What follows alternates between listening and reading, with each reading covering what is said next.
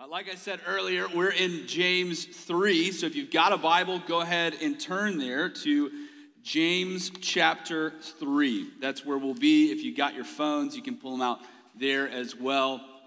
And James 3. And I've already said we're talking about taming the tongue. And I have always had a tough time watching my words. When I was eight years old, uh, I went to a private school in Mississippi and I was hanging out uh, on the playground. And my friend said, Hey, I bet you won't cuss.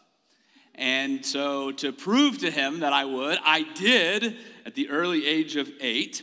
And what does he do? He runs and tells the teacher, Benton just cussed on the playground. And at the school that I was at, the principal paddles people. And so I was paddled for cussing on the playground. Some friend I had at age eight, I should have picked my friends a little differently. But then at age 12, we're living in Birmingham, and I am hanging out with this kid on the, the street in front of our house, and he begins cussing. And so I'm thinking about my paddled past, and I'm like, okay, you can't do that, okay? He says, no, no, no, you don't understand. Watch this and he would cuss, and then he would pray. He said, God, please forgive me. And then he would say, Amen. and he goes, I'm alive. You're alive. It's okay. And coming from the private school, do you know what I said? I said, Well, shall we sin so that grace may abound? I don't know, I don't know why I have a British accent when I said that. Been hanging out with Douglas a little too much. No, I didn't say that at all. I didn't say that. I didn't follow Romans and say, shall we just keep on sinning, keep on cussing so the grace may abound? No. I said, that's so cool. I can say whatever I want to say and I'm still alive. As I've gotten older, I recognize that's not always the case. That, that 12 year old, by the way, in Birmingham, uh, he lived up the street and uh, he would uh, try to feed bobcats in his backyard. And so, just a tip of advice don't listen to someone that tries to feed bobcats in their backyard. Uh, I, I, learned a lot that you can't just say what you want to say or take advice from an eight year old or a 12 year old. Uh, and so I got some education. I got a speech communication degree thinking I could figure out what to say and what not to say, and when to say it, and how to say it, and who to say it to. But in 2010, I met Megan, my wife, and the first time I met her, it was a World Cup. US team was doing really well at that time. And I met her, and my friend said, Hey, this is Megan. She's rooting for Brazil. And I was thinking to myself, Okay, you must be from Brazil. You, you must have gone to Brazil, or like, you know, some, there has to be some kind of family tie to Brazil. And she says, No. And I said, So you're from the United States? She said, Yes. But you're not rooting for the US? She said, Yes. And I said, How unpatriotic is that? and I walked right by her. That was the first time I met her, was I said something really, really dumb. We get married by God's grace. And when we get married, we go to this wedding and we're hanging out with someone who is an introvert. And as we begin hanging out with this other couple, the, the wife who is uh, a bit more shy, she begins to open up. And I, in my mind, am thinking, I want to encourage her, you know, like I want to uplift her. I want to just say, uh, like, it's awesome that we're having an amazing conversation. It's great to get to know you more, or whatever. What I said was, she speaks. That's what I said. I was, I was. I was like, I said, you know, I like you so much more when you're talking. And then I realized I'm trying to save it. You know, once you say something, you're trying to catch it. You're like, what I meant to say was, and then I just kept just digging. I just kept on digging in. And I apologized several, several times. But uh, there are times when we say stuff and no apology can wipe it away. And, and on behalf of the extroverts to the introverts in the room, we are sorry for many things that we have said. And that is not true of all introverts. There is power in what you say. I just want you to know that. But there is no apology that can wipe away what we say. And then there's other times where we're quiet and we wish we would have said something and we're kicking ourselves because we're silent. And so the tendency that we, uh, that we feel is like, okay, how can we avoid the hard conversations? How can we avoid the things that we're supposed to say and not say? Well, the reality is we can't avoid it. I think we got some stats of us actually speaking and communicating. You spend one fifth of your life talking. And you can look to your extroverted friend and say, You're a little bit more than one fifth. You're a little bit more. You spend a 50 page, you write a 50 page document daily of the words that you say. And if you're curious, that is uh, 12 point font, Times New Roman, double spaced. If you're curious, if you're like, what does that really mean?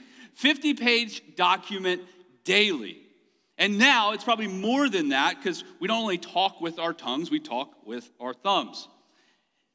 Then you also have 18,250 pages per year, 1.5 million pages roughly in a lifetime. We say a lot of words. Maybe it doesn't come out of our mouth, maybe it's in an email, maybe it's in a text, whatever. We do say a lot of things. And so we have to address it, we can't avoid it. And so let's look and see if we can figure out if it's not from the bobcat feeder or the eight year old on the playground or getting a degree, maybe James can give us an answer on what it looks like to tame the tongue, where we can say the right thing to the right person at the right time. And then there's times where we know we should be silent and not say anything at all. Maybe James can help us here. So, James 3, verse 1 is where we begin.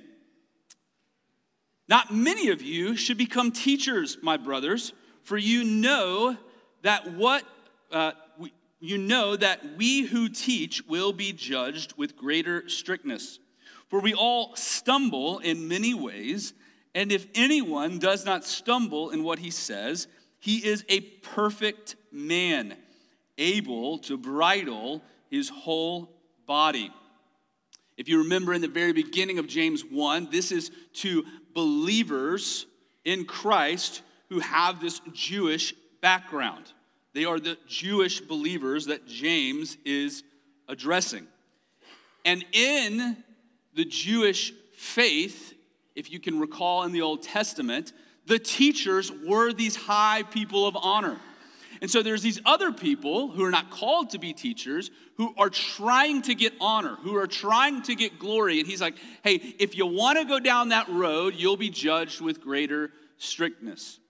Not only does he say that, but then he says this at the very end that they're able to bridle the whole body. If you can tame the tongue, you can bridle the whole body. And then the next verse, he says this If we put bits into the mouths of horses so that they obey us. We guide their whole body as well. And so it's if you can tame the tongue, you can actually tame the whole body. Uh, Douglas actually gave a sermon here a few years ago out of Zephaniah. Check it out. It's also talking about the tongue, and he goes a little bit more in detail on this. So check it out. It's on the podcast uh, and, and get more uh, info there on this section. But there is a reality here that is really crucial when it comes to taming the tongue or watching our words. And it's this it's point number one, if you like to take notes, it's that words affect the whole, or words affect the whole body. If you're struggling with something in your life, start with your tongue, is what he is saying. Start with your words. If, if you can get your tongue under control, then you yourself can have self control. And one of the things, if you look at different texts in Scripture, it says that at the end of the days, one of the key things is a lack of self control. It's not the forbidden fruit, but it is the forgotten fruit when it comes to the fruits of the Holy Spirit. It's this is camp taught me this, so I may sing song this a little bit, but it's love, joy, peace, patience, kindness, goodness, faithfulness, gentleness, and self control. Hey, that's, uh, that's, that's, that's how I remember it. Oh, thank you. That I, I didn't want the. Thank you. I appreciate that. But it's at the very end, and we can remember love and joy, and let's be kind to each other. But self control is a fruit of the Holy Spirit. And so, if we want to live into the fruits of the Holy Spirit, we need self control. And what James is saying is hey, if you can get your tongue tamed, then you can tame the whole body. If you can get control of what you say, then you can begin moving in self control. Words affect our whole body. And so, if that is a key to self control or maturity or wisdom, is mastering the tongue. Then, and, and if you, if you feel this way, if you want to be somebody that people trust, then tame the tongue because then there's other qualities attached to that. And so, how can we find that person? How can we be that mature person? How can we be that self control person? How can we be that wise person? What does it actually look like? Well, James, through this whole book, has been talking about speaking and not speaking. Matter of fact, he has 20 references, not in James 3, about talking. And he is actually giving them kind of a guideline to be a follower of Christ. 20 things. We're going to have them up on the screen here. I'm not going to go through all of them, but he's asking them this Do you ask God for wisdom? James 1, verse 5. Do you boast only in Jesus, in his exaltation, and his humiliation? 1, 9 through 10. And he goes throughout all of these, and there's a scripture references for them, and we're going to go and scroll through them rather quickly here. There's more where he talks about speaking and boasting and then resisting to speak or speaking evil against someone else. Keep going. You see that he's got more about boasting and speaking and grumbling and being someone with integrity, looking to God for certain things, singing praises, confessing, praying, speaking restoration when someone else is wandering, speaking, I believe that th- they will change. I believe that something will happen. He has 20 references of speaking in James. And so, what I want to do right now is, Rick, if we could, just have these scrolling.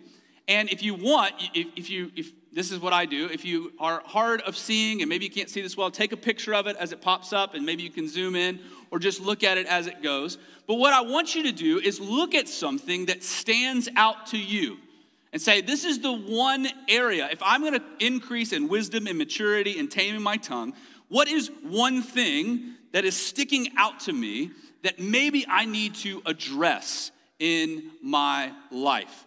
And so we're going to have these scroll. And if you came here with someone, I would love for you to share that right now with the person you're with. If you came here by yourself, you can just write notes or you can text somebody if you want and say, hey, I want to work on this. This is something of a guideline as a follower of Jesus of things that I need to do or maybe something I need to resist when it comes to speaking. And so these are going to keep moving. But right now, let's take about 30 seconds to a minute and just share which one sticks out to you and maybe why. So I'll, I'll, I'll give you some time right now. You got a minute to chat with the person next to you, or you can text somebody or take some notes uh, right now and share one thing that sticks out to you from these 20 references. And the question I want us to ask is if, if we are to live into these 20 things, and this is a way of maturity and taming the tongue so we can tame the whole body and have self control. What happens if we don't do these 20 things that's being asked of us? What happens if we falter on just one of them? Now, I'm not going to go around the room here like you would on a wedding day and like, who's been married five years? Who's been married 10 years? I'm not going to be like, who's got all 20? Who's got 19? You know, I'm not, we're not going to do that. But what happens when we falter on one of those things? Well, this is what he says. Let's go back to scripture in, in James 3, verse 6. Let's start there, or the end of verse 5. It says, How great a forest is set ablaze by such a small fire. And the tongue is a fire, it is a world of unrighteousness. The tongue is set among our members, staining the whole body, setting it on fire, the entire course of life, and set on fire by hell. That is fun Fun, James. That is real fun. If we falter on one of those things, he's saying it is like a wildfire. Point number two, if you're taking notes, is an Abraham Heschel quote Words create worlds. And so if we speak a bad world, I mean, excuse me, if we speak a bad word, then there might be a bad world that is created. My, my son Judah told me that he hated me, and there was a world that was created in my brain and uh, out in the future. I started thinking, what did I do? What did I say? Should I have not taken this thing away from him? What podcast should I be listening to right now? What book should I be reading? Who should I talk to? What do I say next time he says the word hate out of his four year old emotions? When he, I don't even know if he fully understands what that word means. But this world has now been created for me based on one word that he has said to me. I'm now thinking about all these things and how I respond, how I react. Should I even be talking about parenting at all? Am I even good enough to be a parent? There's all of these worlds that get created from maybe just one word. And it's the same is true of a better word. If we speak a better word, then there's a better world. But we have to understand that if we miss out on some of these things James is calling us into, it, he's saying it is like a wild fire. This tongue is a fire, it's a world of unrighteousness. It actually sets your whole course of life on fire, set by hell itself. It's like, wow, that is strong, strong language from James. But before we get into verse 7, I, I kind of want to just talk about where we've been up to this point. And, and, and this is James's argument here to these believers. I, I'm going to just call this the, the mountain of impossibility that is being built up in front of these people. He's like, Oh, you want to be a teacher? You want to, you want to be glorified and honored in this town? Okay. Well, here is this, here are these things for you. Here's here is 20 things if you want to be a teacher, you're judged by greater strictness. You got to watch everything you say, because if not, you're going to set it on, you're going to set things on fire.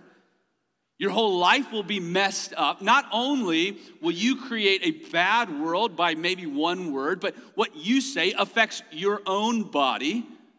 And so he's just creating this, what feels like a mountain of impossibilities. You want to be a teacher? Good luck. He even says this the one who can tame their tongue is a perfect person. So if you want to be a, a perfect person with your tongue, do those 20 things perfectly. And guess what? Don't ever speak a bad word because you create a bad world. Make sure you say a better word to create that better world. And what he's really doing, if we remember James 1 and 2 and now 3, this is even continuing on the mountain. He, in James 1 and 2, he's like, hey, you guys aren't doing the right things, but not only are you not doing the right things, but James 3 is like, you don't, you're not even saying the right things. And at the end of James 3, verses 11 and 12, he says, hey, and what you're saying doesn't match what you're doing. What you're doing doesn't match what you're saying. He is creating what feels like this mountain of impossibility. But then he lets the air out a little bit in the next verse. So let's read verses 7 and 8. For every kind of beast and bird, of reptile and sea creature can be tamed and has been tamed by mankind. That's a echo from Genesis 1. Here it is, verse 8. But no human being can tame the tongue. It is a restless evil, full of deadly poison. So he is saying here, hey, here's this mountain. If you want to do this and you want to try to live out this way by your own human nature, I just want to show you that is impossible. It is impossible for human beings, human nature, to tame the tongue. And then he goes into verses 9 through 12, where he talks about what we say and what we do does not match up. Verse 9, he says, With it we bless the Lord and Father, and with it we curse people who are made in his likeness. So we bless the Lord and we curse the ones around us. And I think it's a genuine blessing. I had to look at this, and I think it's a genuine blessing. Like, you genuinely are blessing the Lord with your tongue. But then you're cursing people who may look like or who are made in the image of God. And I think this is a point that he's getting at here. And then I think there's a response that we all need to grab onto at the very end here. But the point I think he's getting at with this, who they are believers in Christ. He, and so they do, we've talked about this with James, have the Word of God within them. But the question is does God have your words? You have the Word of God within you, but does God have your words? We, we talk about this, we've been talking about this, is the Word of God is in us. But then when we speak, does God have our words? Are we asking God, what do you want me to say? There's so many times I ask these questions, and I think Ben's hit on these too, of, okay, what is God saying here? What's sticking out on these 20 things that the Holy Spirit wants to highlight to me? And then what am I supposed to do about it? I always think doing equates with like, I need to write my journal more, I need to read more, I need to spend some alone time, I need to. It doesn't have to do with what I say. And so, what I want us to get to is saying, okay, God, what are you saying? And then, God, what do you want me to say? Take my words, have my words. You're the one who wants to speak a better word. Will you take my words? And so now we're at this kind of impasse of this mountain of impossibility that we're, we're looking at here, that James has created. And for some of us, this is the way that I respond to this passage a lot of times is, is cold, callous, and uncaring. Because I look at this passage and I'm like, there's no way I can do this. So why even try? I turn into the 12 year old with the, on the street and I say, I'm going to keep sinning so that grace can keep abounding, I guess. But I have a cold, callous response to James 3 where I'm like, this is impossible. He even said, human beings can't do this. And so, why even try working on my tongue? Why even try watching what I say? I talk so much anyway, probably more than one fifth of my life is spent talking. So, why even try to work on it? Why even try? That is one of my responses. But there's another response that James is issuing to these believers that I think that they are stepping into. And it goes back to Isaiah. Now, he has been referencing Isaiah a lot here. He did it in, in, in James 2, I think it was Isaiah 40, and then you look at James 1 and he's referencing Isaiah 1, and we talked about that just a few weeks ago. Well, I think there's another response here that we can have that is more a convicting response instead of a cold and callous response. It says this Isaiah 6 5. This is the response he's calling them into. He's saying, Woe is me, for I am lost. I am a man of unclean lips. We look at this mountain of impossibility and we, we can either say, that's too hard, and wow, James is saying a lot here. I'm just going to go my own way. Or we can look at it and say, woe to me. I am a man of unclean lips. I, I can't even do one of those 20 things that he's referencing. And then he says this I'm a man of unclean lips, and I dwell in the midst of a people of unclean lips. That's the convicting response as we say, Woe to me, I am a man of unclean lips. But here is the caveat to the end of this passage it says this. And if we miss this, we miss James 3 altogether. If we miss this, we're going to think we've got to go climb this mountain on our own. It says this For my eyes have seen the King, the Lord of hosts. And so, what I want us to do is to recognize this reality in light of Christ. There's the here's the current circumstance, here's the mountain. Now, here's a convicting response, and now let's look at Christ.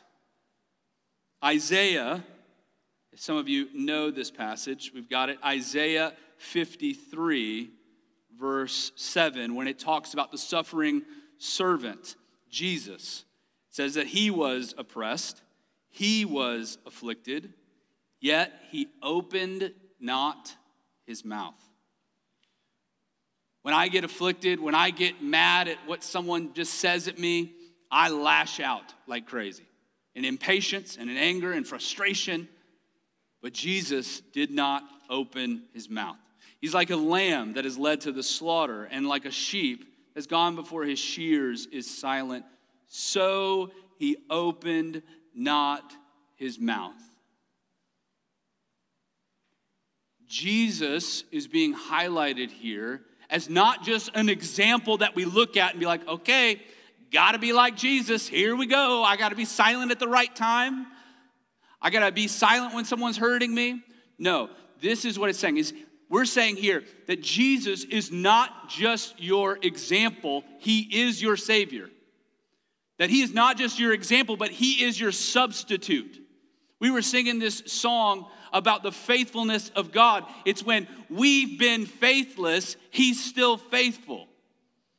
When we have been afflicted and screw up and say something we shouldn't say, we try to catch it and say, Oh, I should have kept silent. He stayed silent.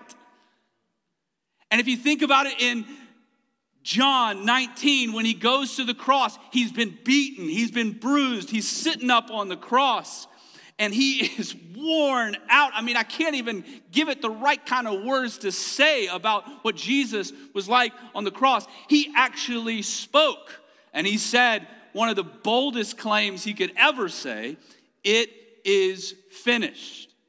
And he bowed his head and he gave up his spirit. He spoke at the right time with all of the weight of sin and shame on his shoulders, he spoke when I would have just run away. I think about Peter when he's hanging outside, just at a distance, when Jesus is being beaten after he's been taken in the garden. And I want you to go back and look at this passage. It is fascinating. And he denies following Jesus three times. He says, I am not, I am not, I am not. But if you look at the passage throughout it all, Jesus is saying, Where is this Jesus? He goes, I am he. I am he. I am he. I will speak up. If Peter has been faithless, I will still be faithful to him. And so we see that he's not just an example, but he's our substitute. He's our savior. He's taken our place. And so when we look at this mountain of impossibility, it's not for us to climb, it's for us to get honest with ourselves and saying, He's the perfect one, not us. This, this, this whole series has been about genuine faith. And this passage today is about faith speaking.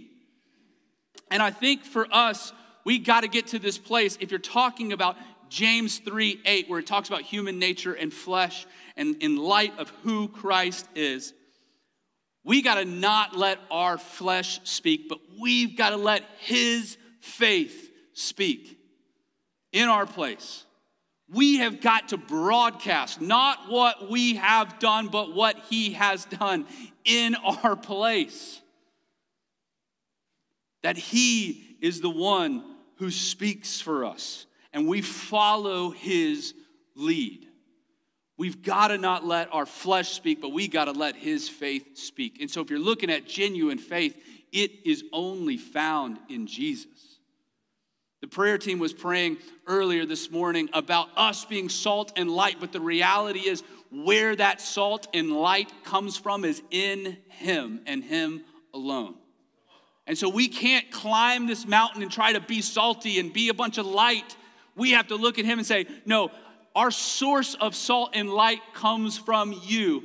And you were faithful to speak when you were supposed to speak, and you were silent when you were supposed to be silent. And so we look to you as not only just an example, but our Savior from where we were under this pile of, of impossibilities. You came to us, you rescued us, you saved us, you took our place. We should be on that cross, but He got on that cross, and He is the one that rose so that we didn't have to feel that death anymore. And He saved us not only from death, but now He's given us a life.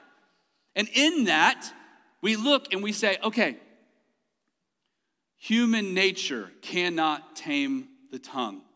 But in Christ, we have the Holy Spirit now with us. And if you remember Acts 2, what happens? In Acts 2, the Holy Spirit comes, the wind blows, and the Holy Spirit fills the room, and they are given a new tongue. Human nature cannot tame the tongue, but the Holy Spirit can. that is good news. Because I read James, I read James 3, and I'm like, okay, I can't do this. and that's where you want to be. Woe to me, I am a man of unclean lips. I cannot tame my own tongue but the Holy Spirit can tame it, the Holy Spirit can transform it, the Holy Spirit can speak on your behalf. And so when we look at those 20 things, we're saying, Holy Spirit, what do you want me to say? What do you want me to work on? What do you want me to grow in? And it is a journey with Him in taming the tongue. It's not going to be this quick fix, we're not going to just arrive. The beauty of it is that it is a process in seeing our mouths transformed by the Holy Spirit. That we can speak a better word because of His faith, not our faith. We've been faithless. But because of His faith, we can speak a better word. We can create a better world. We can have our bodies renewed by what we say because of the Holy Spirit. And so, what I want us to do is to move into a time of response. Band, you can go ahead and come on up. We have different ways that we respond here at Grace Marietta to this great reality of who Christ is. That when we look to Him, we see Him, and we say, like it does in Hebrews, He is the author and perfecter of our faith. I'm not the perfecter of my own faith, He is the one. It is His faithfulness that can begin to walk us through and transform us and make us this new creation that He's called us into. And so we look at Him now, whether it be taking communion, where we say, Your body was broken, your blood was poured out. Thank you for your faithfulness to be our substitute, our Savior, our King, our example, the one that walks with us. We were like Peter who said, I am not, I am not. When it gets tough, I'm good. He says, No, I'll go and I'll take it for you. Just trust in me. Just trust in my sacrifice. That this perfect, spotless lamb is the one who speaks the better word. And that when we trust in him and we follow him, we get to taste that renewal as well. Another way that we respond is we have these cushions right up here. If you want to kneel down, and maybe it's a, a woe to me moment for you. Maybe it's a, hey, I really screwed this up in what I said, or maybe I should have said. But that as you come, that you too would encounter the living God who looks at you and says, hey, we can still speak a better word. I will walk with you. I'm here to meet with you. My grace is sufficient for you. It's not too late. Don't come up here and just beat yourself up. I've taken the beating so that you can have the victory. We're going to have prayer teams available as well. If you're trying to discern something, maybe one of those 20 things stuck out to you, and you're like, I just want to work on this. I want to have this hard conversation that I've been avoiding, and I recognize I can't avoid it anymore. Would you come receive prayer? Maybe there's something within you of guilt or shame James 5, we actually saw it up on the screen that if we confess to one another, we may be healed in the Holy Spirit. And so there's those three ways to respond. I'm going to pray for us, ask us to stand, and then you can move into one of those three areas. Let's pray. When we Look at our human nature, Lord.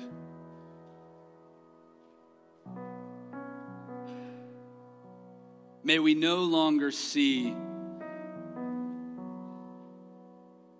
something that has fallen short, but by your Holy Spirit, may we begin to see someone who is being transformed. Lord, I pray against any guilt or shame or regret that people feel about something they said or didn't say. I pray that by your Holy Spirit, you would just wash over them now.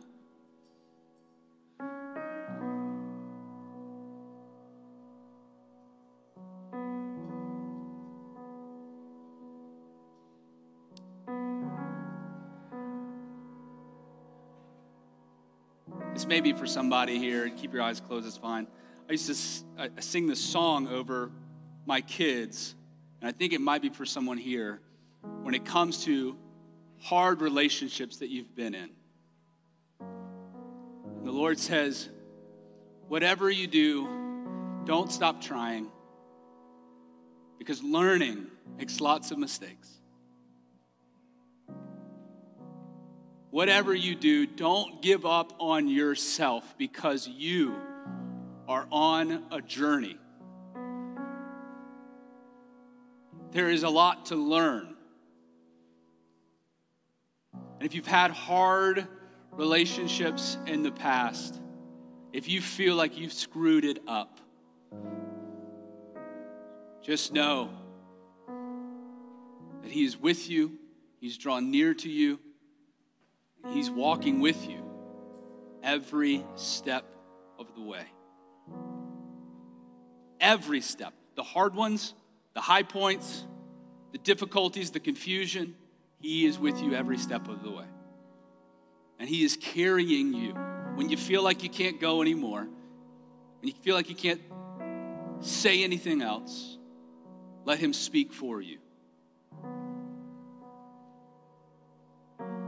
And for all of us, Lord, may you continually increase in our lives so that we can be a pure reflection of who you are. And may we live our lives like that Hebrews passage, that we look to you and we say, You are the author and perfecter of our faith. And by your Spirit, you can tame our tongues, you can transform it, and you can renew us so that the course of our life doesn't end in a fire, but it ends in the eternal hope that is found in you. And it's in your name we pray. Amen.